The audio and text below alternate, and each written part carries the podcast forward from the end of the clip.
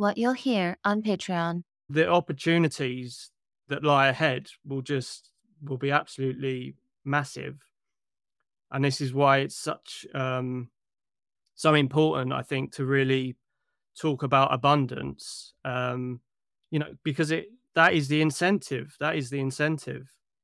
Um, you know, it's there's a world of possibilities that lie ahead because we can have a world where everybody has a very high standard of living and that opens up all sorts of opportunities.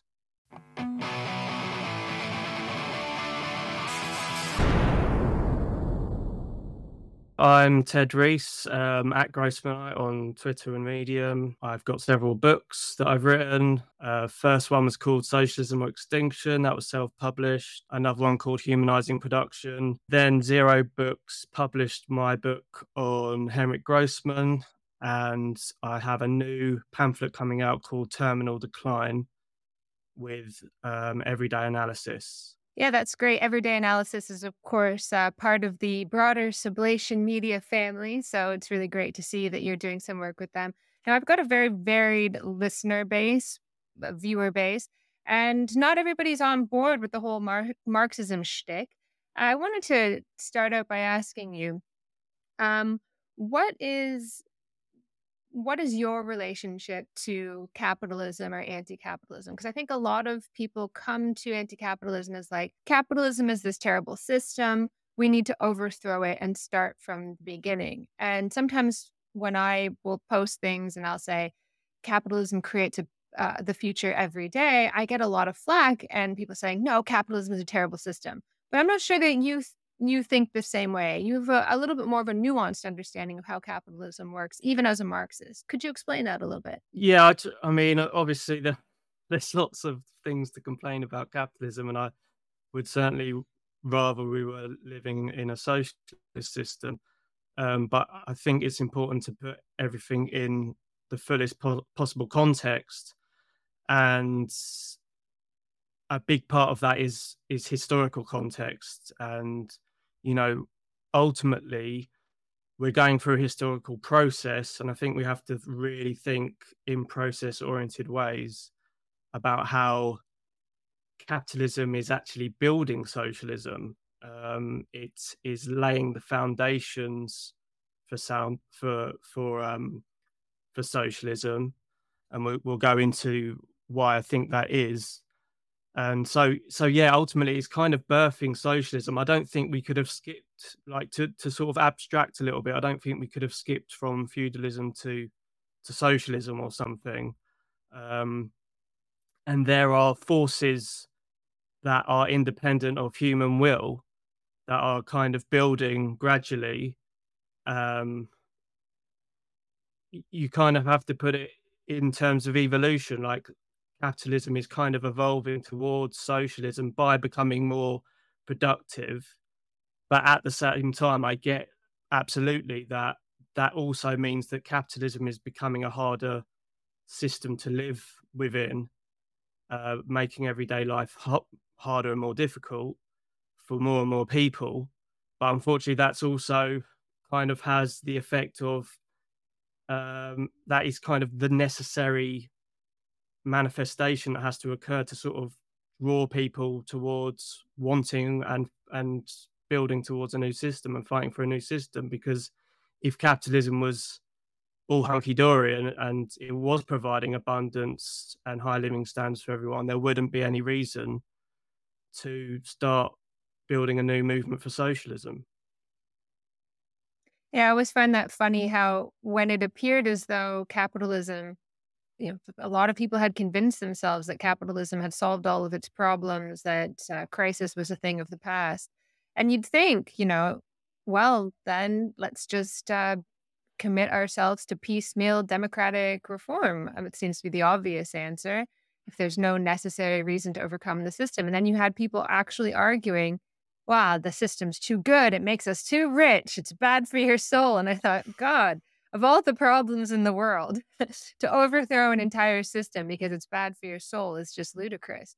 And that's part of the reason why I've been really, I, I really enjoy your work and I really enjoy the work of Henryk Grossman in, in that it really brings out that part of Marx's work, which says this we are on a stage in human history and we're moving toward the potential for something else that is a necessity if we want to have um, continue if we want to continue the good things that capitalism does give and make them better and avoid the destruction that comes with it within our current system.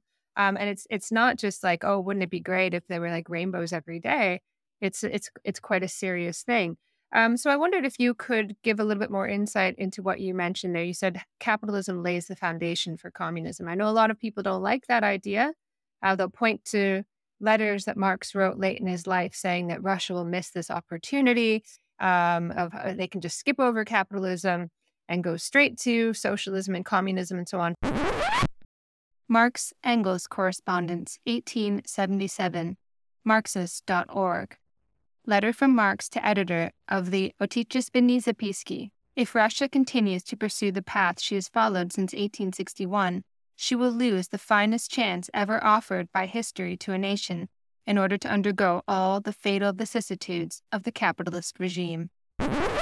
Marx Zasulich Correspondence, February March 1881, the first draft.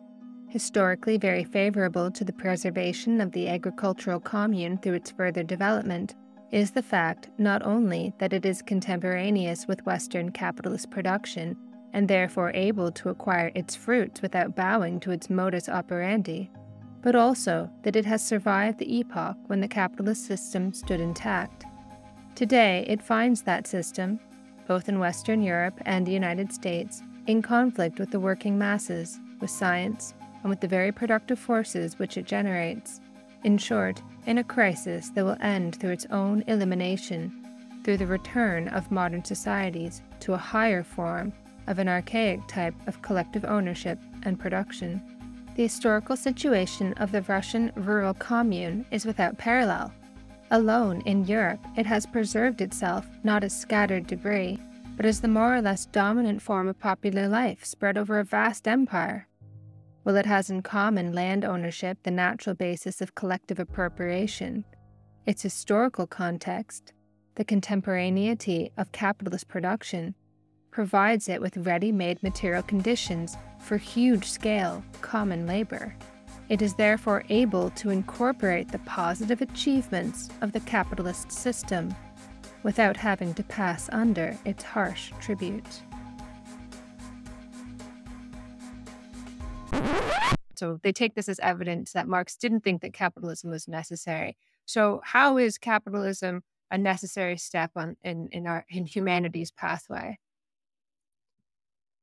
Um, well, to start with the end of the process, I mean, I think we have to, you know, Marx was was analyzing what was happening in his own time, but the reality is that the socialisms that we have had have either sort of been destroyed pretty quickly, or they have eventually collapsed. In the case of the Soviet Union, or they've They've been heavily liberalized in the case of China, and probably you would even say that's starting to happen in Cuba now.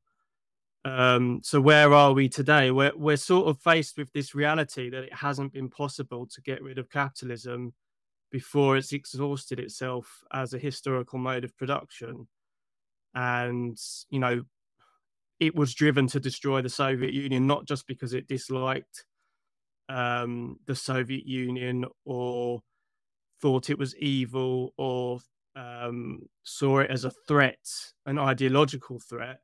But it needed to capitalism needed to expand its labor base and the the amount of labor it's exploiting, the amount of labor time it's exploiting, in order to continue the process of capital capital accumulation. So, so now though, if we look at the way capitalism actually operates uh, today, we see that it's it's actually more and more dependent on central planning, sort of within within a, a corporate private enterprise, uh, particularly mon- the monopolistic kind. Um, if you if you look at the way it's gone under neoliberalism under the over, over the last 30 40 years you know they've they've eliminated internal internal markets. So they, there used to be a lot of you know a lot of companies used to have internal markets where the different departments of the companies would essentially compete against each other to sort of drive you know use the drive of competition to get the best out of each other. But that just became more and more inefficient and um, meant that the the companies weren't maximizing their profit making potential. So that's that's one aspect of it. Um, you know, and just sorry, just to elaborate out a bit more, there's they're also more dependent on centralized databases because that um, decreases redundancy. Whereas it obviously, if you have um, different databases that aren't part of one um, singular database, you get uh, data replication and and inefficiencies like that. Um, you ha- you now have real time uh, data tracking of stock control. You know that's real time pl- planning. That's not even five year batch planning that the Soviet Union had. It's a far more efficient kind of planning that they have now. Um, and obviously that's that's a manifestation of technological advancements. Um, so the other the other things. So so I call capitalism at the moment. I would characterize it as an advanced state monopoly capitalism, um, or or a decaying state monopoly capitalism. By that I mean that it's. Sorry, I want to just clarify that. So, a centrally, an increasingly centrally planned advanced state monopoly capitalism, which I think sets the stage if we if we talk evolutionary phases for a centrally planned state monopoly socialism. So I'll explain what I mean by that. So it's increasingly dependent on central central planning. It's increasingly dependent on state facilities because private R&D is increasingly unprofitable to operate. So it's shut down and the private uh, sector becomes increasingly dependent on state R&D.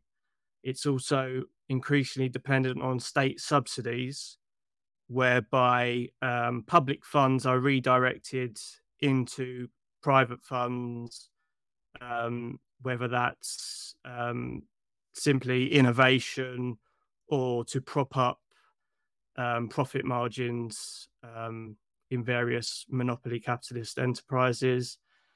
And it's the system is also increasingly dependent on the monopolization of industries, and that goes across the board. Um, so, if you look at any sector, you'll see that there is an increasing integration of private companies through mergers and acquisitions, which are an important aspect of how every capitalist crisis, every sort of recession that we get, sort of on average every 10 years, is overcome.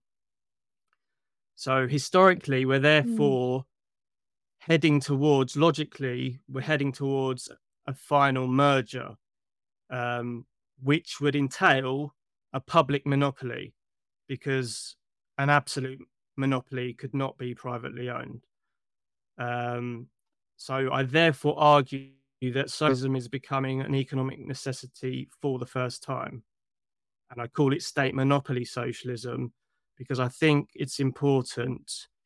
Um, again, going back to this sort of process oriented thinking, I think you cannot, I think history has sort of very clearly shown that you can't leap over stages and hope to get away with it, sort of thing.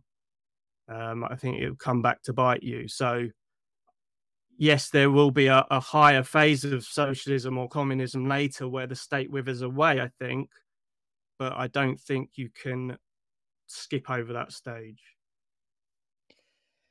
Um, I interviewed Leigh Phillips last week, and he was talking about a lot of the things that you touch on, which is, you know, uh, internal markets and the gradual realization that this was utterly disastrous, um, and the enormous amount of planning that goes on within um, within farms.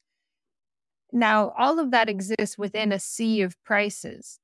And is it possible to have this kind of monopoly, this this final merger, um, without the price signals that ultimately make that possible. I mean, doesn't that just mess up the entire system? Are we not seeing something that just happens within capitalism because of the dynamics that are intrinsic to capitalism?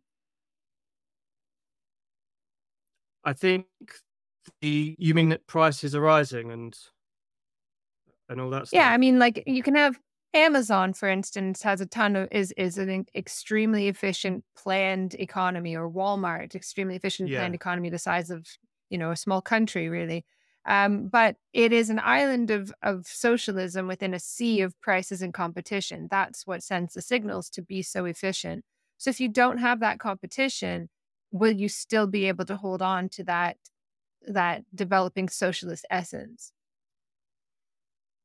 Well, I, I just I think the system's breaking down, like, and I think I think it's sort of it's going it's it's it's it's hard to articulate because it's to try and be as sort of holistic as possible, as dialectic as possible. It's the the, crisis is forcing companies to sort of uh, withhold or cut production and withhold distribution to force prices up to account for the to try and counter the falls in profitability that they're suffering.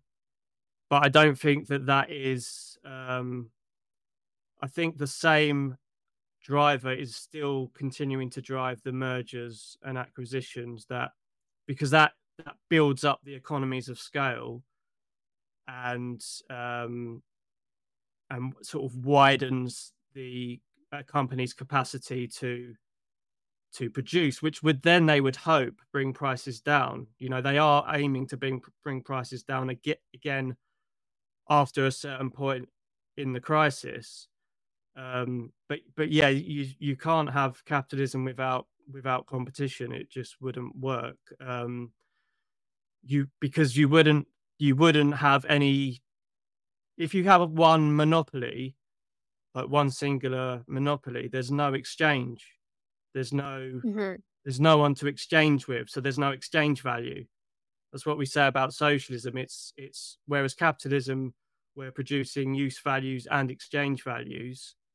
Every commodity has a use value a utility and an exchange value which represents the amount of labor time contained in it more or less.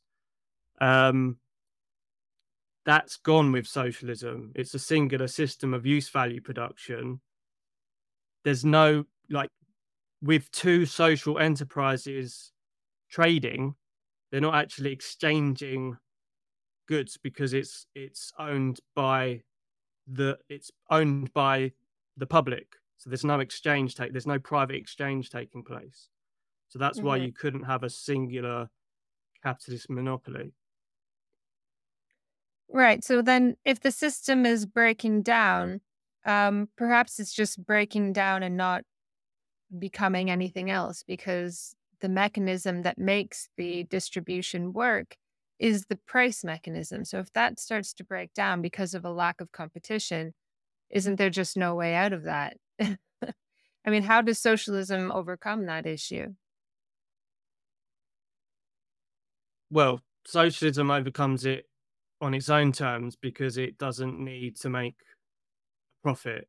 So there would be no barrier because what's what's happening is capitalism is coming up against over accumulations of capital that are becoming greater over time. So as labor, which is you know the the capital's exploitation of labor, the theft of its labor time is the source of exchange value and profit.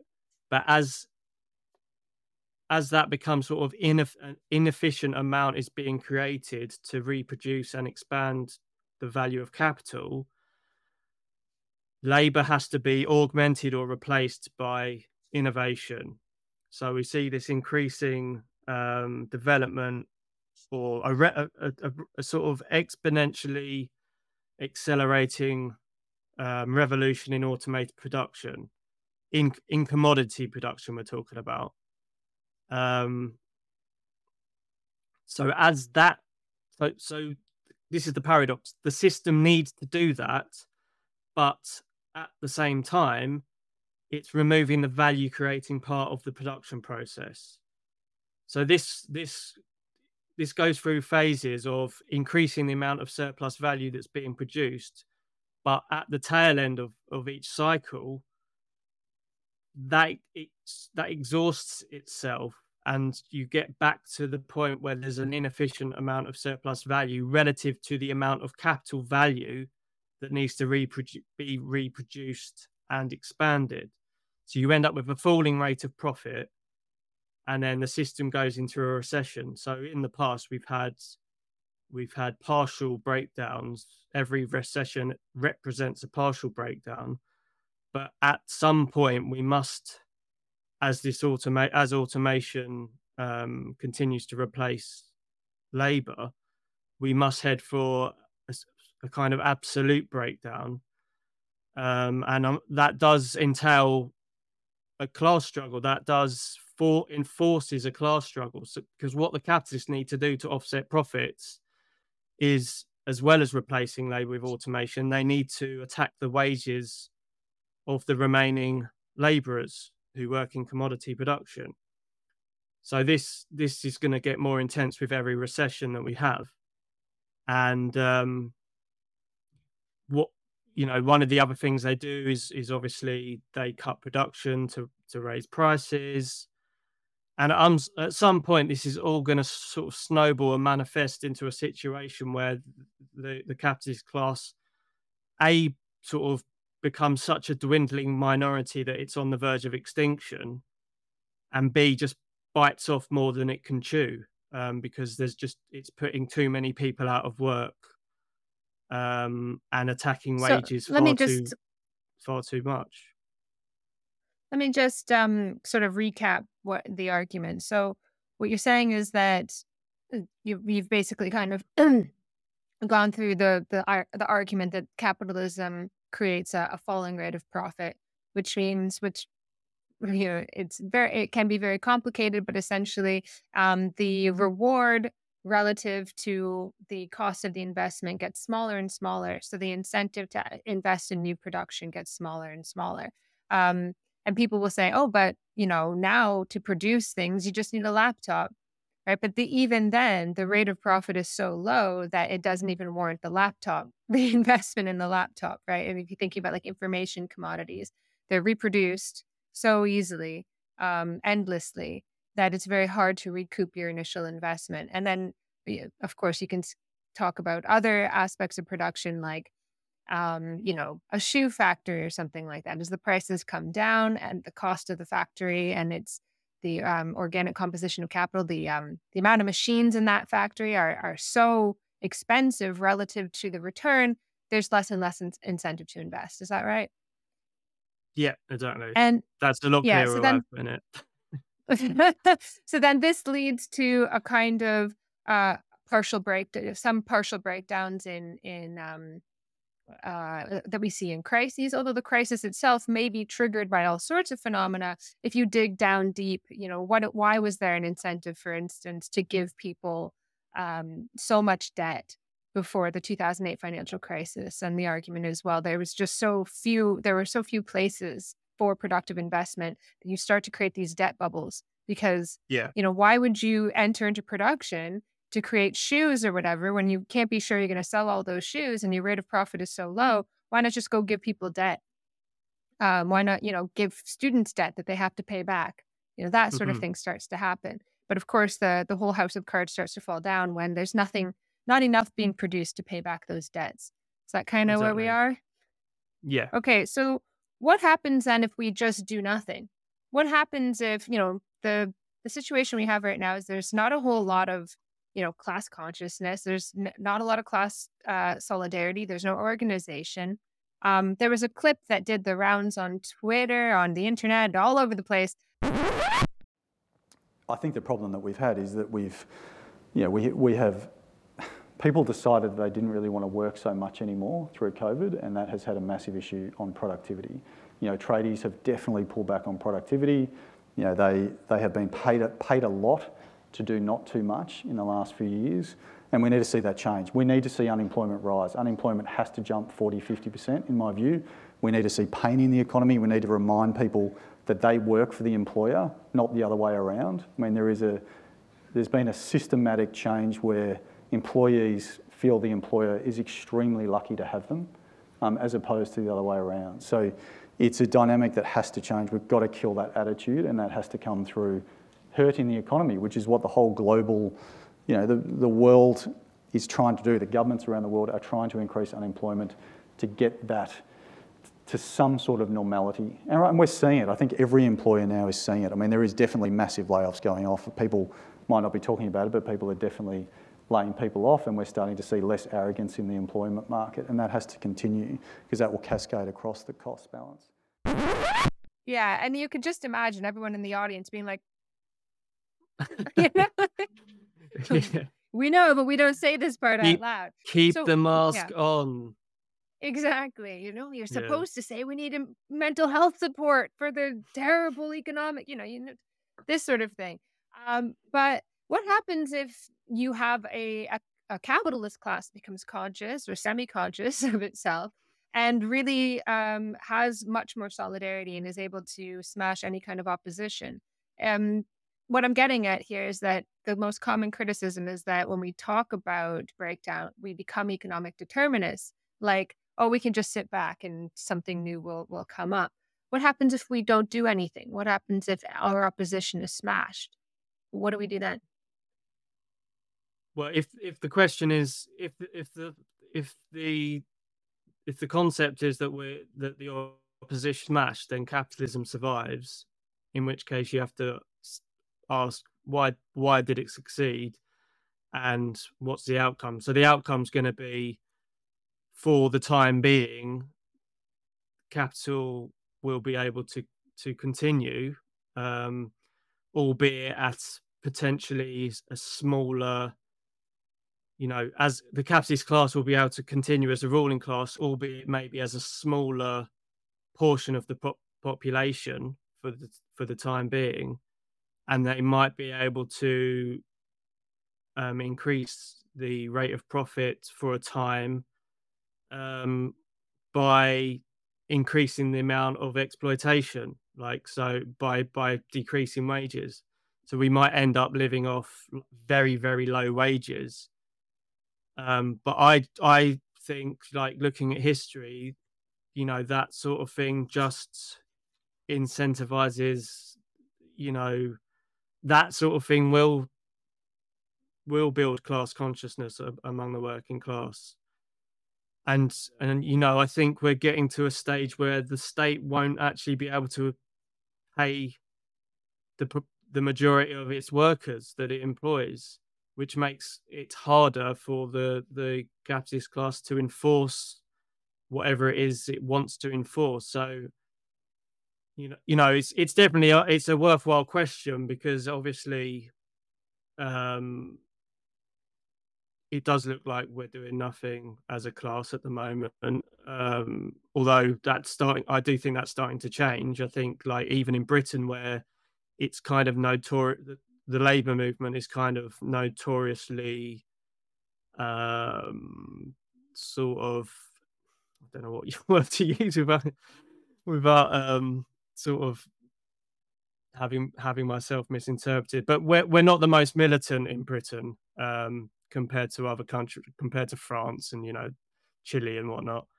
Um, but there's you know we we've had the highest amount of strikes since the early 80s here in the last couple of years. So things are starting to change.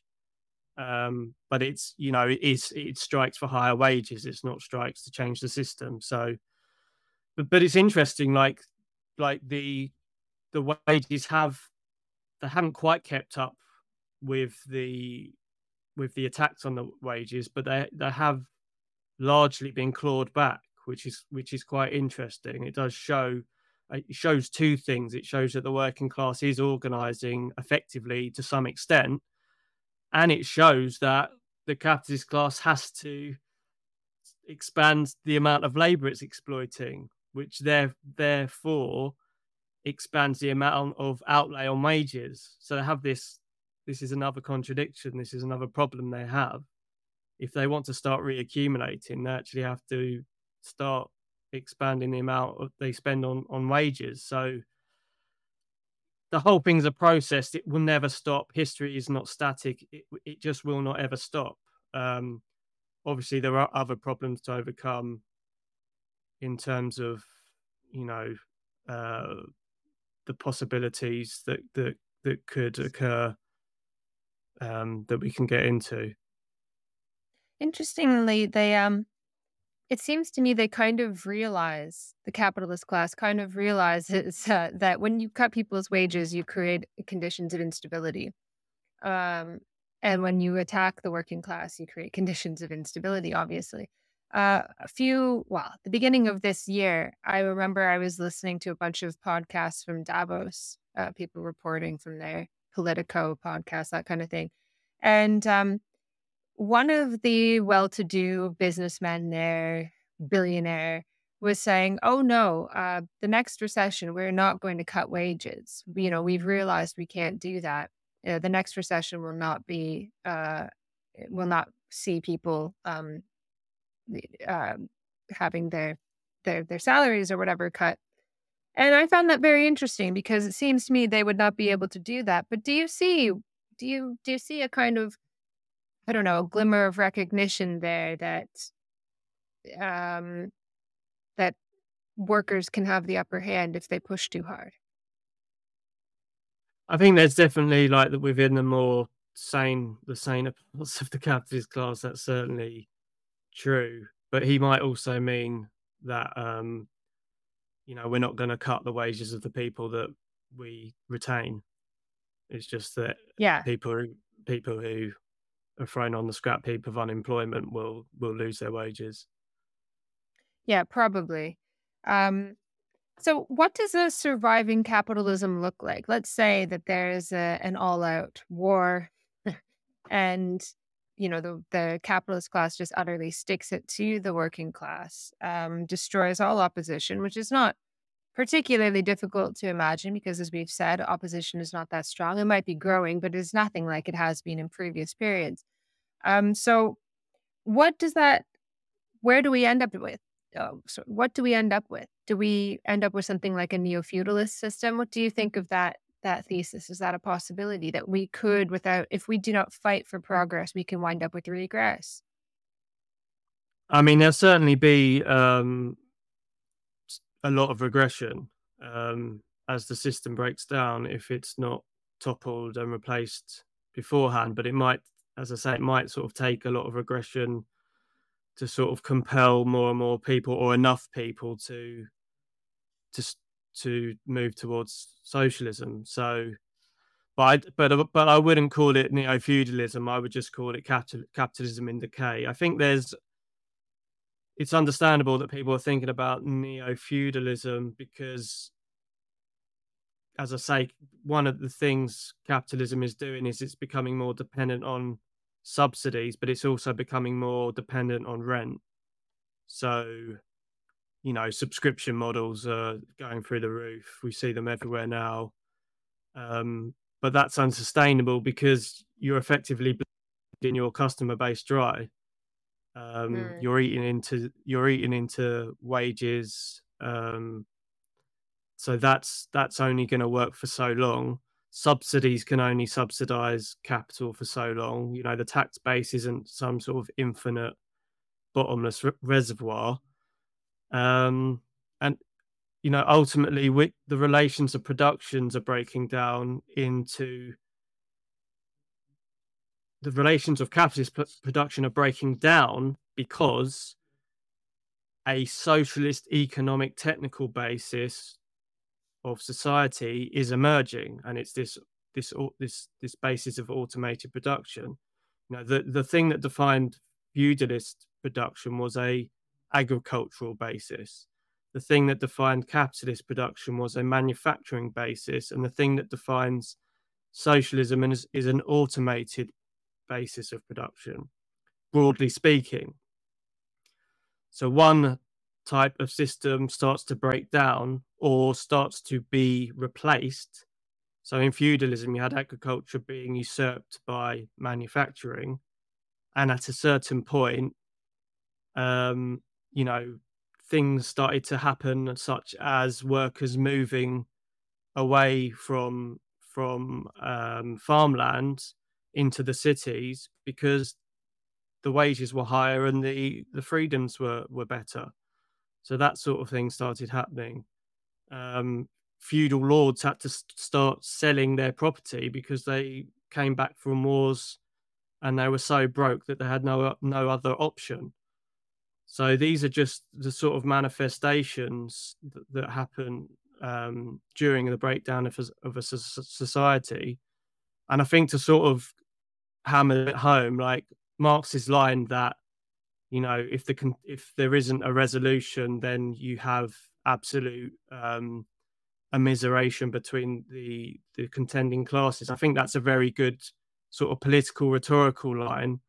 But you know the the Roman Empire, you know, ended in in total collapse and immiseration, but it didn't stop. I was just thinking of that. Yeah, it didn't stop the transition to feudalism.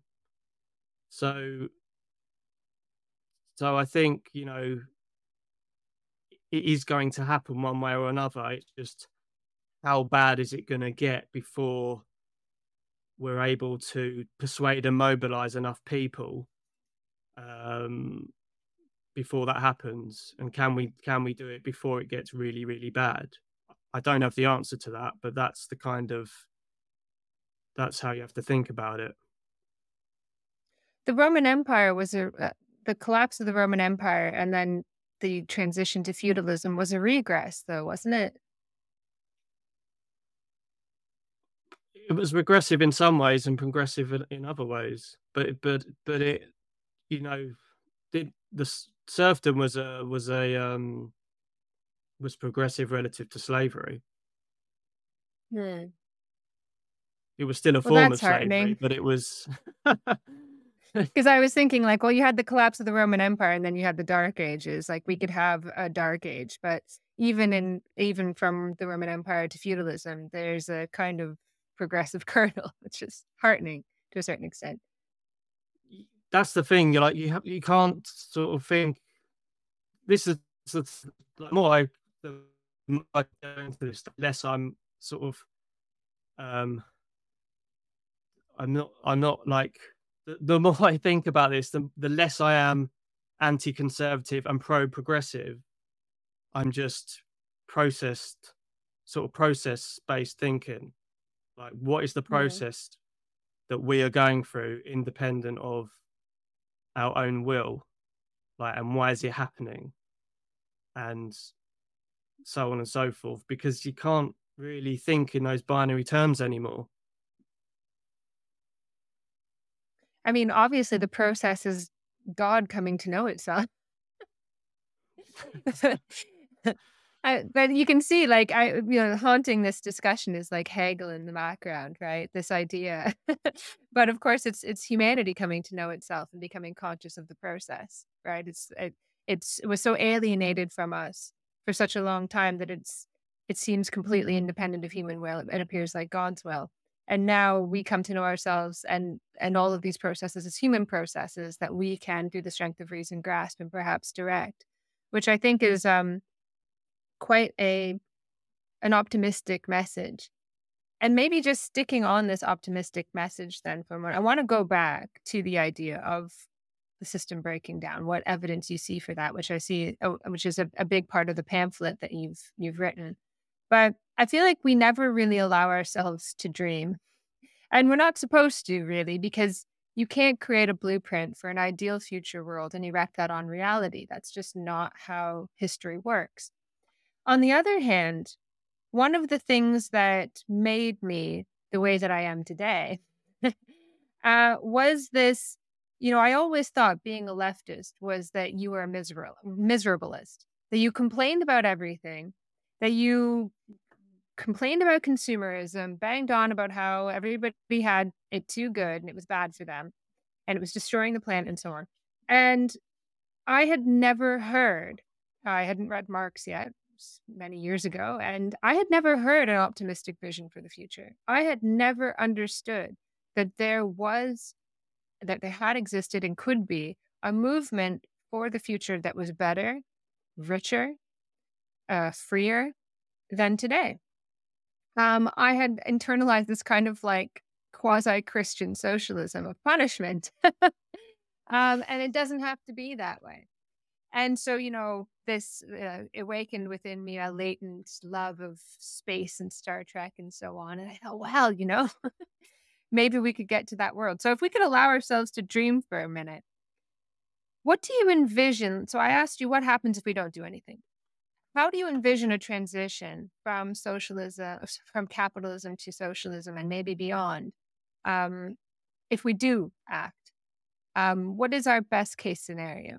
Does the future or the pathway to the future look radically different from the present? Visit patreon.com slash Ashley A. Frawley for part two.